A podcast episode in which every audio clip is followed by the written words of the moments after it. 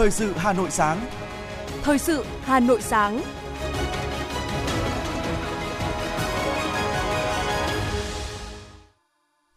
Hồng Hạnh và Hoài Linh xin được đồng hành cùng quý thính giả trong 30 phút của chương trình Thời sự sáng ngày hôm nay, thứ hai ngày 21 tháng 11 năm 2022. Chương trình có những nội dung chính sau đây.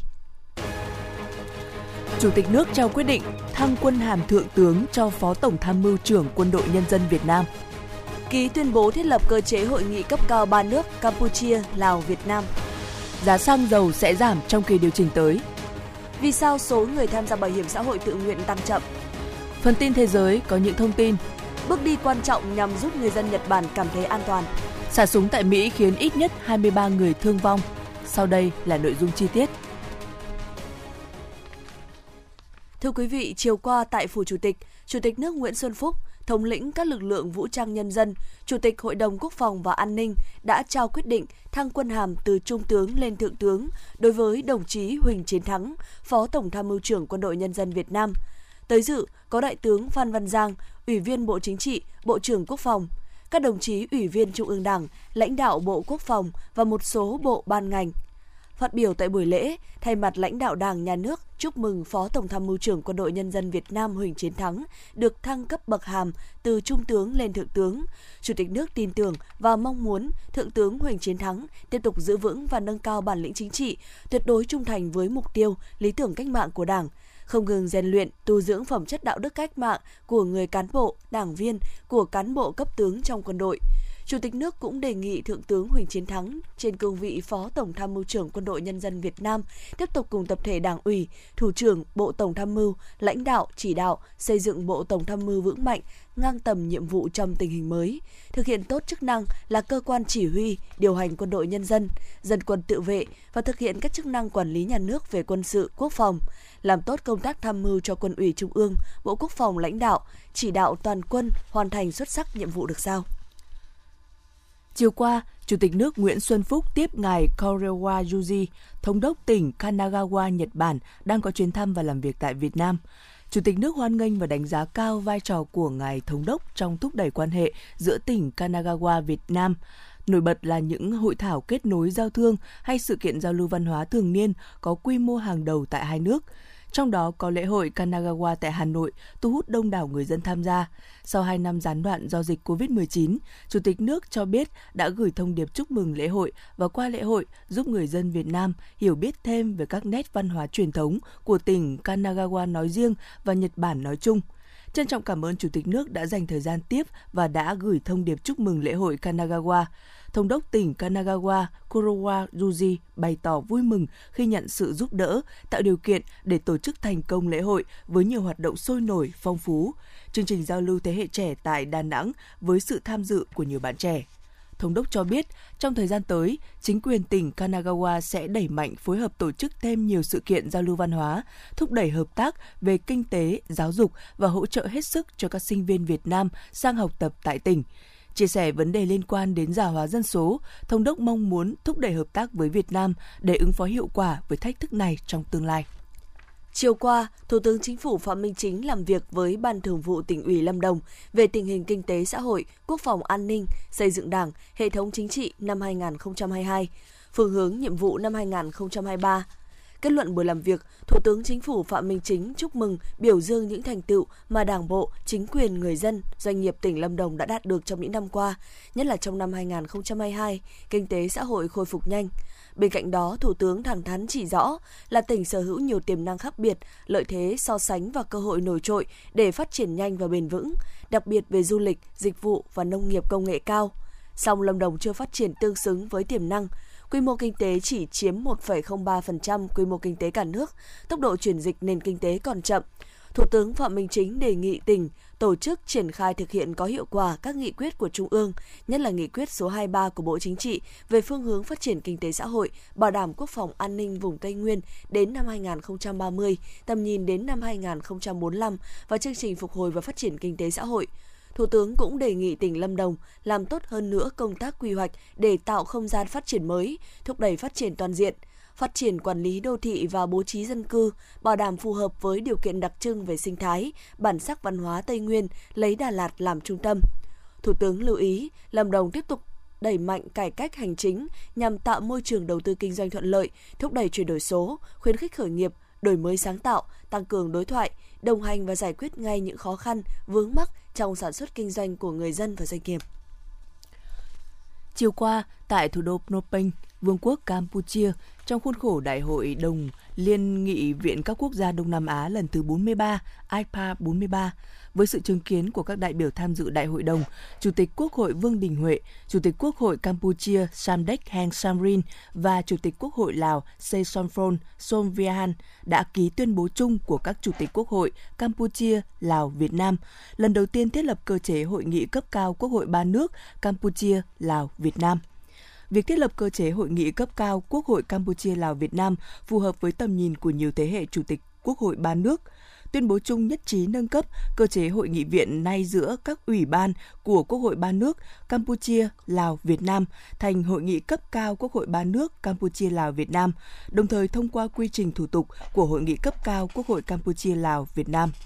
Tuyên bố chung khẳng định việc thiết lập cơ chế hội nghị cấp cao của Quốc hội ba nước Campuchia, Lào, Việt Nam nhằm tăng cường và củng cố quan hệ hữu nghị, tình đoàn kết chặt chẽ và hợp tác toàn diện, trọng tâm là phát triển kinh tế xã hội, hợp tác quốc phòng an ninh, giao lưu nhân dân vì sự phát triển bền vững của ba nước và của khu vực, thúc đẩy và giám sát việc thực hiện các thỏa thuận, chương trình hành động và các dự án hợp tác mà chính phủ ba nước đã thống nhất cũng như các thỏa thuận đa phương mà ba nước là thành viên – thúc đẩy việc trao đổi, chia sẻ thông tin, kinh nghiệm và thực tiễn tốt trong thực thi các chức năng và nhiệm vụ của Quốc hội Campuchia, Lào, Việt Nam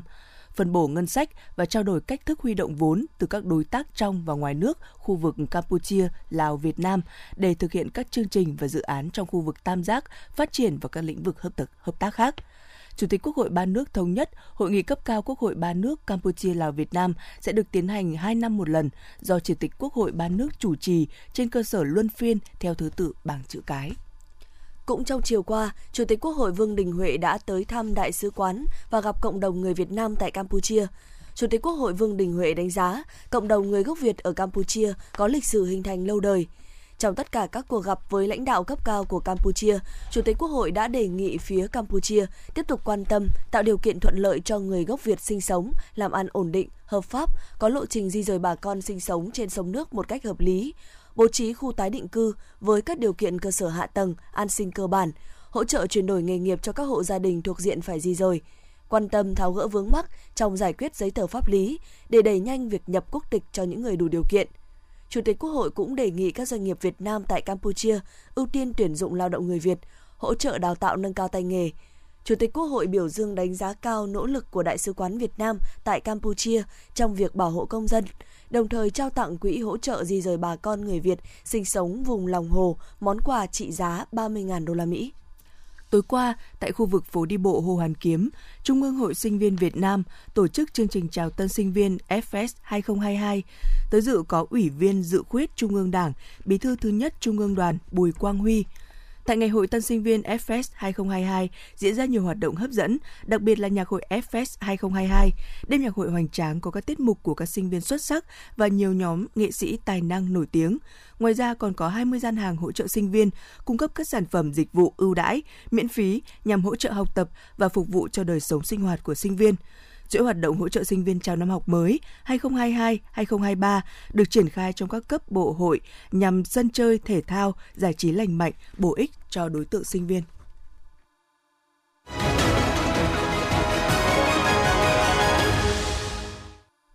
Chuyển sang với những thông tin kinh tế đáng chú ý. Lo ngại nhu cầu tiêu thụ nhiên liệu giảm ở Trung Quốc đã khiến giá dầu thế giới giảm sâu. Tương tự như vậy, tại thị trường Singapore, giá xăng thành phẩm cũng giảm so với giá tại kỳ điều chỉnh trước. Do đó, nhiều khả năng trong kỳ điều hành ngày 21 tháng 11, giá các mặt hàng xăng dầu sẽ giảm sau 4 phiên tăng liên tiếp.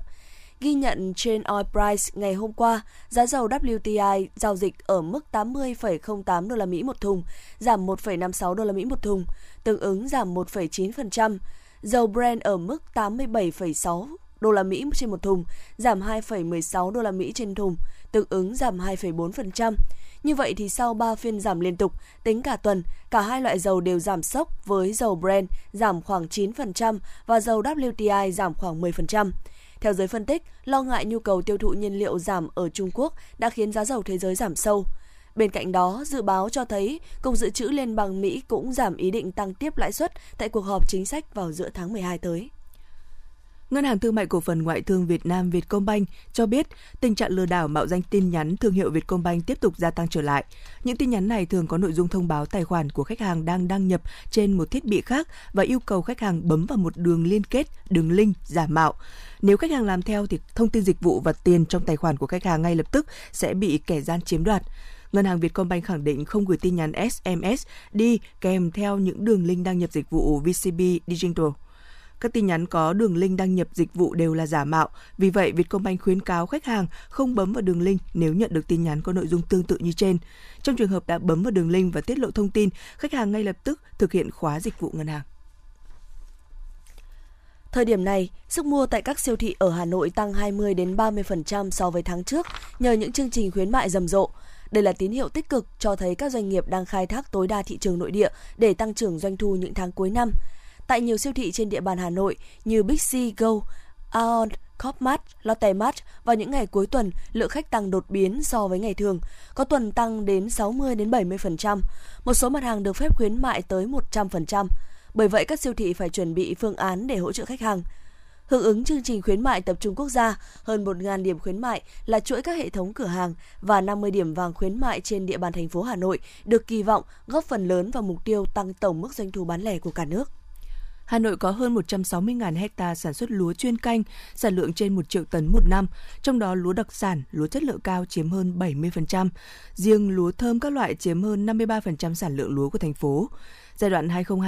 2022-2025, Hà Nội xác định phát triển vùng sản xuất lúa đặc sản phù hợp với nhu cầu tiêu thụ trong nước và xuất khẩu – củng cố xây dựng các tổ hợp tác, hợp tác xã sản xuất lúa gắn với xây dựng cánh đồng lớn và liên kết sản xuất theo, theo hướng an toàn. Riêng nhóm lúa gạo Japonica đến nay đã xây dựng được 25 vùng sản xuất hàng hóa chất lượng theo tiêu chuẩn xuất khẩu với tổng diện tích là 1.370 ha, sản lượng gần 10.000 tấn mỗi năm. Thời gian tới đây, thành phố tiếp tục tập trung phát triển sản xuất theo chuỗi giá trị sản phẩm chất lượng cao.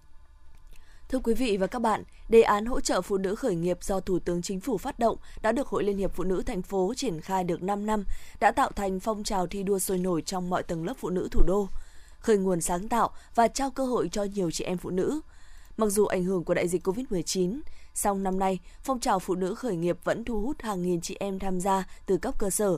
Với xu hướng sản xuất xanh, nhiều ý tưởng khởi nghiệp của chị em phụ nữ đã mang lại lợi ích thiết thực cho cộng đồng.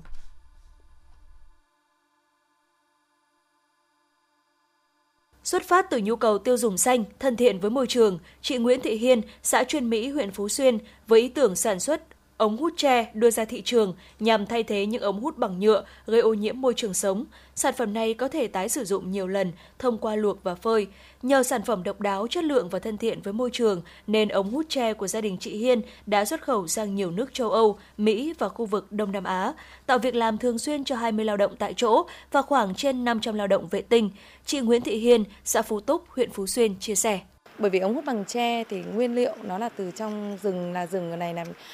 có quy hoạch, tức là rừng trồng có quy hoạch. Và thứ nhất là để tạo công an việc làm cho người lao động. Thứ hai nữa là để các sản phẩm này có thể sử dụng được nhiều lần. Sau khi mà một sản phẩm như này mình có thể sử dụng tái đi tái lại được rất nhiều lần.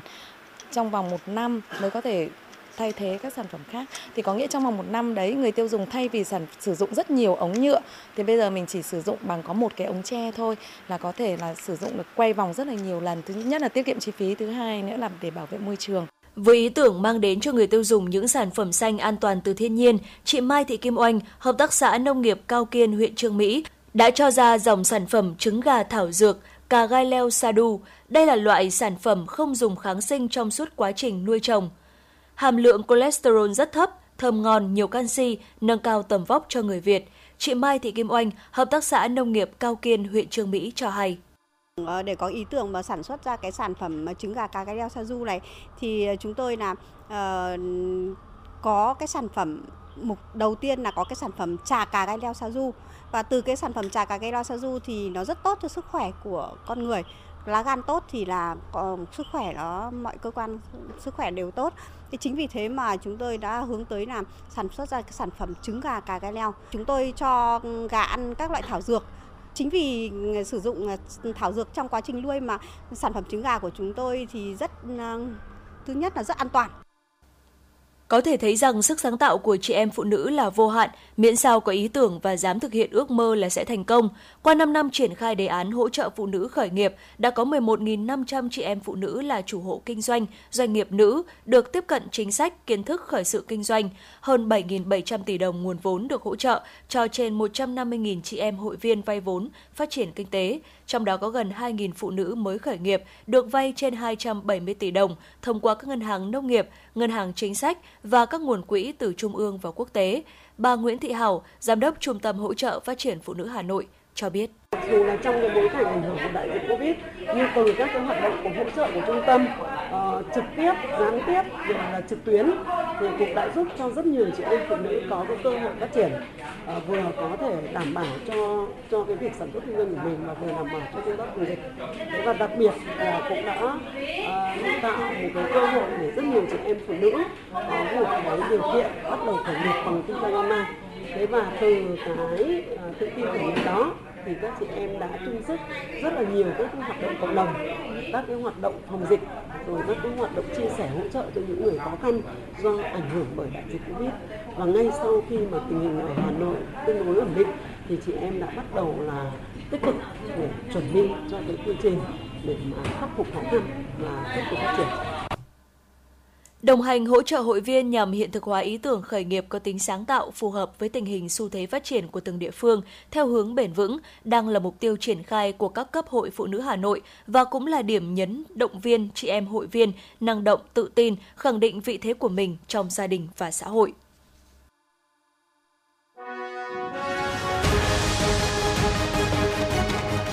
Thời sự Hà Nội, nhanh, chính xác, tương tác cao. Thời sự Hà Nội, nhanh, chính xác, tương tác cao.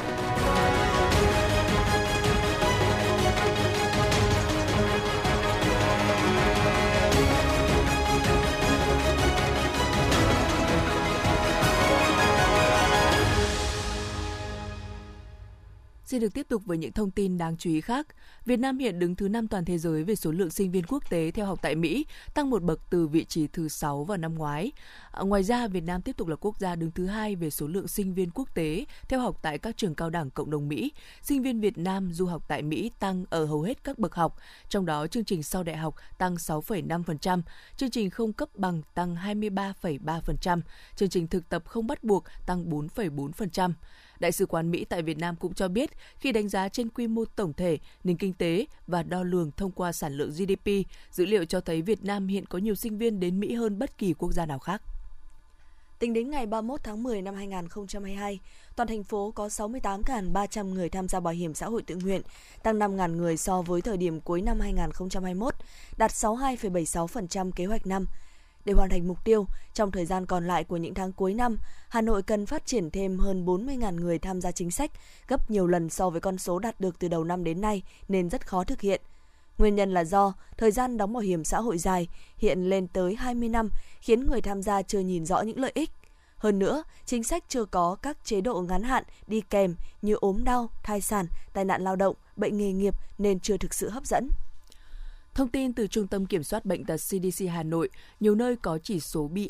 chỉ số giám sát số dụng cụ chứa nước có bọ gậy và muỗi cao gấp 2 lần cho phép. Hà Nội trung bình ghi nhận khoảng 1.300 ca mắc mỗi tuần. Số mắc tăng nên là các cơ sở y tế luôn trong tình trạng quá tải. Cũng vì sợ đông và ngại đi bệnh viện nên một số người chủ quan tự ý điều trị tại nhà, đến viện trong tình trạng sốt cao, thiếu dịch, thừa dịch gây khó khăn khi xử trí. Để tránh nguy cơ biến chứng sốt xuất huyết, nếu có dấu hiệu cảnh báo cần đến ngay các cơ sở y tế, tuyệt đối không tự ý uống thuốc hạ sốt và truyền dịch gây nguy hiểm đến tính mạng.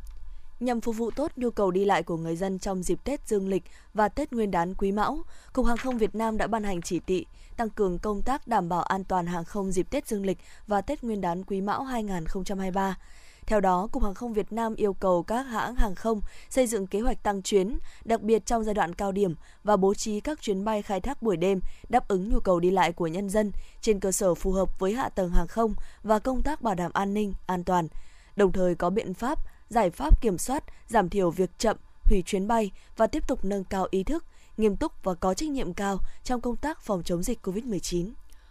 Cục Cảnh sát Giao thông của Bộ Công an cho biết đã phối hợp cùng Phòng Cảnh sát Giao thông Công an tỉnh Phú Thọ bắt giữ xe ô tô 16 chỗ, cải tạo thành xe chở hàng đang vận chuyển gần 100 kg pháo hoa. Thông tin ban đầu, vào hồi 18 giờ 45 ngày 19 tháng 11, tổ công tác tuần tra theo kế hoạch thì phát hiện xe ô tô biển kiểm soát 29G đuôi 28 có dấu hiệu bất thường nên đã dừng xe kiểm tra. Phát hiện trên xe chở 4 thùng giấy có tổng cộng 48 hộp pháo hoa với tổng trọng lượng 97,5 kg. Lái xe Nguyễn Duyên Hải sinh năm 1986, trú tại Phú Thọ, tỉnh Phú Thọ, khai nhận số pháo trên là do một người ở thành phố Vĩnh Yên không biết tên tuổi thuê vận chuyển giao cho một người ở xã Thanh Đình, thành phố Việt Trì. Tổ công tác lập biên bản vụ việc bàn giao cho công an thành phố Việt Trì, tỉnh Phú Thọ giải quyết theo thẩm quyền.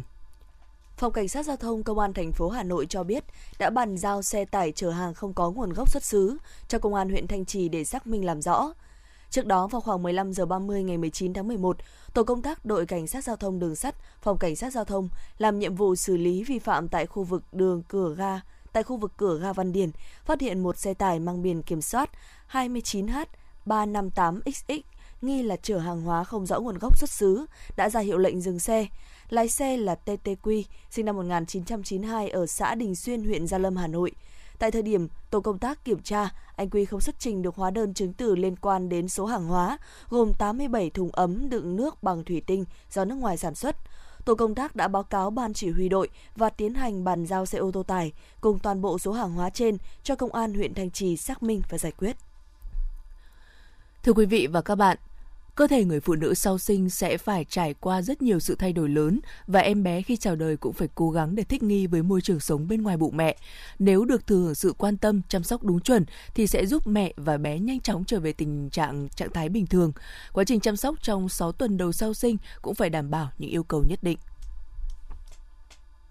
Những năm gần đây, dịch vụ chăm sóc toàn diện cho mẹ và bé trước và sau sinh nở rộ, đặc biệt tại các thành phố lớn như Hà Nội, Thống kê cho thấy có tới hàng trăm đơn vị giới thiệu dịch vụ này tại Hà Nội. Tuy nhiên, các chuyên gia khuyến cáo những nữ hộ sinh, những nhân viên kỹ thuật trong chăm sóc mẹ và bé cần được huấn luyện chuyên về kỹ năng mẹ và bé. Chăm sóc bé sơ sinh rất quan trọng. Chăm sóc mẹ sau sinh cũng không thể lơ là, đặc biệt trong 30 ngày đầu tiên, mẹ cần được chăm sóc cẩn thận để mau hồi sức, chuẩn bị năng lượng để vượt qua rất nhiều khó khăn ở vai trò mới. Chị Quỳnh Anh và chị Hà Thủy, huyện Thanh Trì cho biết. Em uh, cho con học một tháng rưỡi xong thì uh, thấy con phát triển khá là nhanh. Các cái uh, về thể chất như là um, cứng cổ hoặc là các cháu uh, à, cháu có thể lật rất là nhanh cứng chân cứng tay. Bé rất là phát triển. Thứ nhất là ăn ngon ngủ ngon vì sau mỗi một lần bơi ngày về vận động thì bé có thể ăn và ngủ đến 3 đến 4 tiếng. Và và tức là rất là nhanh nhẹn bởi vì là mình mình đã trải nghiệm rồi và mình thấy nó rất là hiệu quả. Chăm sóc mẹ sau sinh có tính quyết định phục hồi của sản phụ, vì vậy sản phụ cần hết sức chú ý trong sinh hoạt, ăn uống, nghỉ ngơi để cơ thể khỏe mạnh. Sau khi bé chào đời là cơ thể mẹ dần khôi phục những thay đổi trong thai kỳ và sinh nở. Do đó, việc chăm sóc trẻ sơ sinh thường chiếm hầu hết thời gian, như khám sức khỏe bà mẹ sau sinh cũng quan trọng không kém. Vì vậy, sản phụ cần dành nhiều thời gian nghỉ ngơi và thư giãn phụ nữ mang bầu, phụ nữ sau sinh và trẻ nhỏ là những đối tượng cần sự chăm sóc đặc biệt để đảm bảo an toàn đòi hỏi những người chăm sóc mẹ và bé phải được đào tạo bài bản chuyên môn qua trường lớp. Nhận thức được điều này, Trung tâm Tiêm chủng Vaccine Dịch vụ Việt Khe đã mở viện chăm sóc sức khỏe mẹ và bé trực thuộc trường cao đẳng y dược cộng đồng. Theo đó, những học viên nơi đây được các giảng viên có chuyên môn cao, đào tạo chuyên sâu và bài bản những kỹ năng cần thiết trong công tác chăm sóc, kỹ năng vận động cho trẻ, đặc biệt là trẻ sơ sinh, cũng như kiến thức tiêm chủng cho trẻ. Chị Đỗ Thủy Linh, trợ giảng Trung tâm chăm sóc mẹ và bé, chia sẻ. Đối với các cái kỹ thuật viên mà khi chăm sóc bé thì nó sẽ có những cái lưu ý tại vì khi cái lứa tuổi các bé thì nó rất là là cần non nớt xương của các con còn non nớt nên khi mình tập mình ờ, massage cũng như vận động cho bé thì mình cần có những cái bài tập phù hợp những cái đấy mình cần phải học và được đào tạo bài bản làm đúng kỹ thuật để tránh có những cái sai sót xảy ra trong cái quá trình chăm sóc bé. Tổ chức Y tế Thế giới đưa ra hướng dẫn toàn cầu đầu tiên về hỗ trợ phụ nữ và trẻ sơ sinh giai đoạn sau khi sinh. Theo đó, 6 tuần đầu tiên sau khi sinh là thời điểm quan trọng để đảm bảo sự sống còn của trẻ sơ sinh và mẹ, đồng thời hỗ trợ sự phát triển khỏe mạnh của em bé cũng như sự phục hồi sức khỏe và tinh thần thể chất của người mẹ. Trên thế giới, cứ 10 phụ nữ và trẻ sơ sinh thì có 3 người không được chăm sóc sau sinh giai đoạn này. Đây cũng là thời kỳ xảy ra nhiều ca tử vong nhất ở mẹ và trẻ sơ sinh. Trong khi đó, hậu quả về thể chất và tinh thần của việc sinh nở từ chấn thương cho đến đau tái phát có thể làm suy nhược nếu không được quản lý đúng cách và kịp thời. Bà Đỗ Thanh Thoa, Phó Hiệu trưởng Trường Cao đẳng Y Dược Cộng đồng và ông Nguyễn Văn Cường, Viện trưởng Viện Chăm sóc Mẹ và Bé cho biết. À, và trong cái chương trình thì chúng tôi đẩy mạnh hai nội dung. Thứ nhất là à, phát huy mạnh mẽ cái yếu tố y học cổ truyền trong những cái phương pháp massage cho trẻ và bà mẹ. À, thứ hai là áp dụng à, những cái khoa học tiên tiến từ y học phương tây. Đấy là những cái chương trình vận động sớm cho trẻ. Chăm sóc mẹ và bé đặc biệt là bé sơ sinh dưới 6 tháng tuổi và mẹ sau sinh thì nó là đặc biệt là hai đối tượng cần phải bảo vệ chăm sóc cẩn thận nhất thế thì trước giờ thì chúng ta vẫn quen với cái thói quen là chỉ sử dụng kinh nghiệm thôi bé thì chưa chưa biết nói nên là mọi cái chuyện mà cần phải có kinh nghiệm mà kinh nghiệm sâu sắc kinh nghiệm sâu và rộng thì mới có thể đảm bảo được cái cái cái điều đó có thể sau khi sinh có nhiều biến đổi về tâm lý, đó là việc phải chăm trẻ sơ sinh ngày đêm. Người phụ nữ rất cần sự giúp đỡ quan tâm của người thân trong gia đình, góp phần giải tỏa bớt áp lực tâm lý, giúp người phụ nữ cảm thấy vui vẻ, hạnh phúc đảm nhận tốt thiên chức làm mẹ.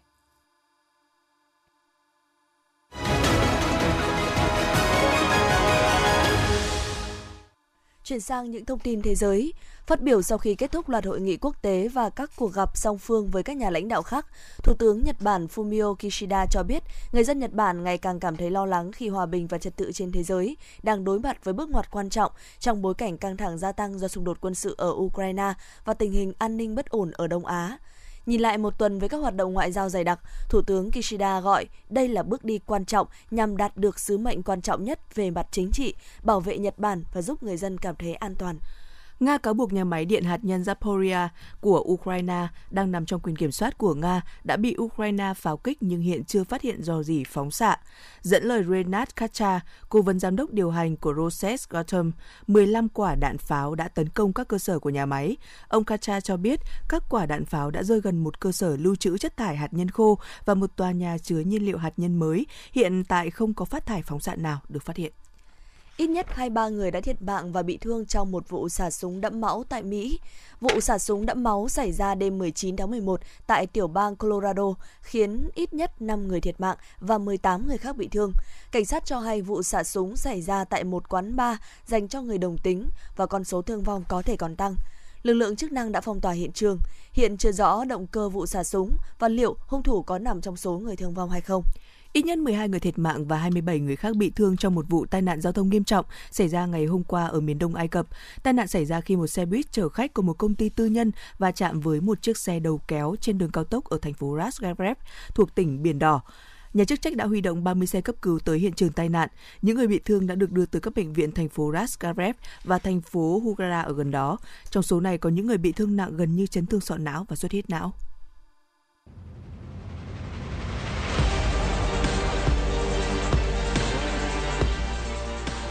Bản tin thể thao. Bản tin thể thao.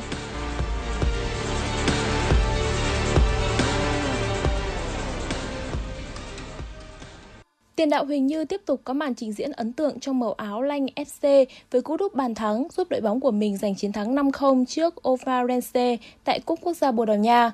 Trước đó, hồi đầu tháng 11, Huỳnh Như được đá chính trong đội hình Lech FC khi đội bóng này có trận tiếp đón Famalican trên sân nhà tại vòng 5 giải bóng đá nữ vô địch quốc gia Bồ Đào Nha. Trận này, chân sút sinh năm 1991 cũng ghi được cú đúp bàn thắng, góp công giúp Lanh có được trận hòa ba đều. Tính đến thời điểm này, Huỳnh Như đã có được 4 bàn thắng trong màu áo của Lanh FC. Bảng H World Cup 2022 quy tụ 4 đội tuyển gồm Bồ Đào Nha, Ghana, Uruguay và Hàn Quốc. Ở bảng đấu này, Bồ Đào Nha được đánh giá cao nhất khi đang đứng thứ 9 trên bảng xếp hạng FIFA với 1.676,56 điểm. Uruguay xếp thứ tư với 1.638,71 điểm, còn Hàn Quốc đứng thứ 28 với 1.530,3 điểm. Trong khi đó, Ghana xếp thứ 61 với 1.393 điểm. Theo tính toán của hãng thống kê Opta, Bồ Đào Nha có tới 82,6% vượt qua vòng bảng, khả năng họ đứng đầu bảng H lên tới 55,7%. FIFA World Cup 2022 diễn ra ở thời điểm tháng 11 và 12 tại Qatar, một thời điểm khác hẳn so với những kỳ World Cup trước đây. Nhiệt độ 3 ngày tại Qatar những ngày qua khoảng 30 tới 33 độ, độ ẩm 35% khiến nhiều đội tuyển lựa chọn tới sớm để thích nghi về thời tiết hoặc lùi giờ tập vào buổi tối. Điều này buộc ban tổ chức phải đưa ra những giải pháp thích hợp với điều kiện thời tiết tại Qatar.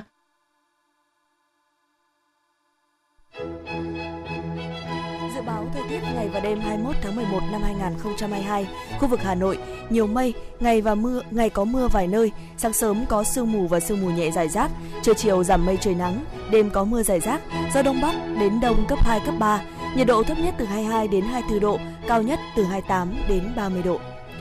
Quý vị và các bạn vừa nghe chương trình thời sự của Đài Phát thanh và Truyền hình Hà Nội, chỉ đạo nội dung Nguyễn Kim Khiêm, chỉ đạo sản xuất Nguyễn Tiến Dũng, tổ chức sản xuất Xuân Luyến, chương trình do biên tập viên Minh Thơm, phát thanh viên Hoài Linh Hồng Hạnh và kỹ thuật viên Bảo Tuấn thực hiện. Hẹn gặp lại quý vị trong chương trình thời sự lúc 11 giờ trưa nay. Thân ái chào tạm biệt.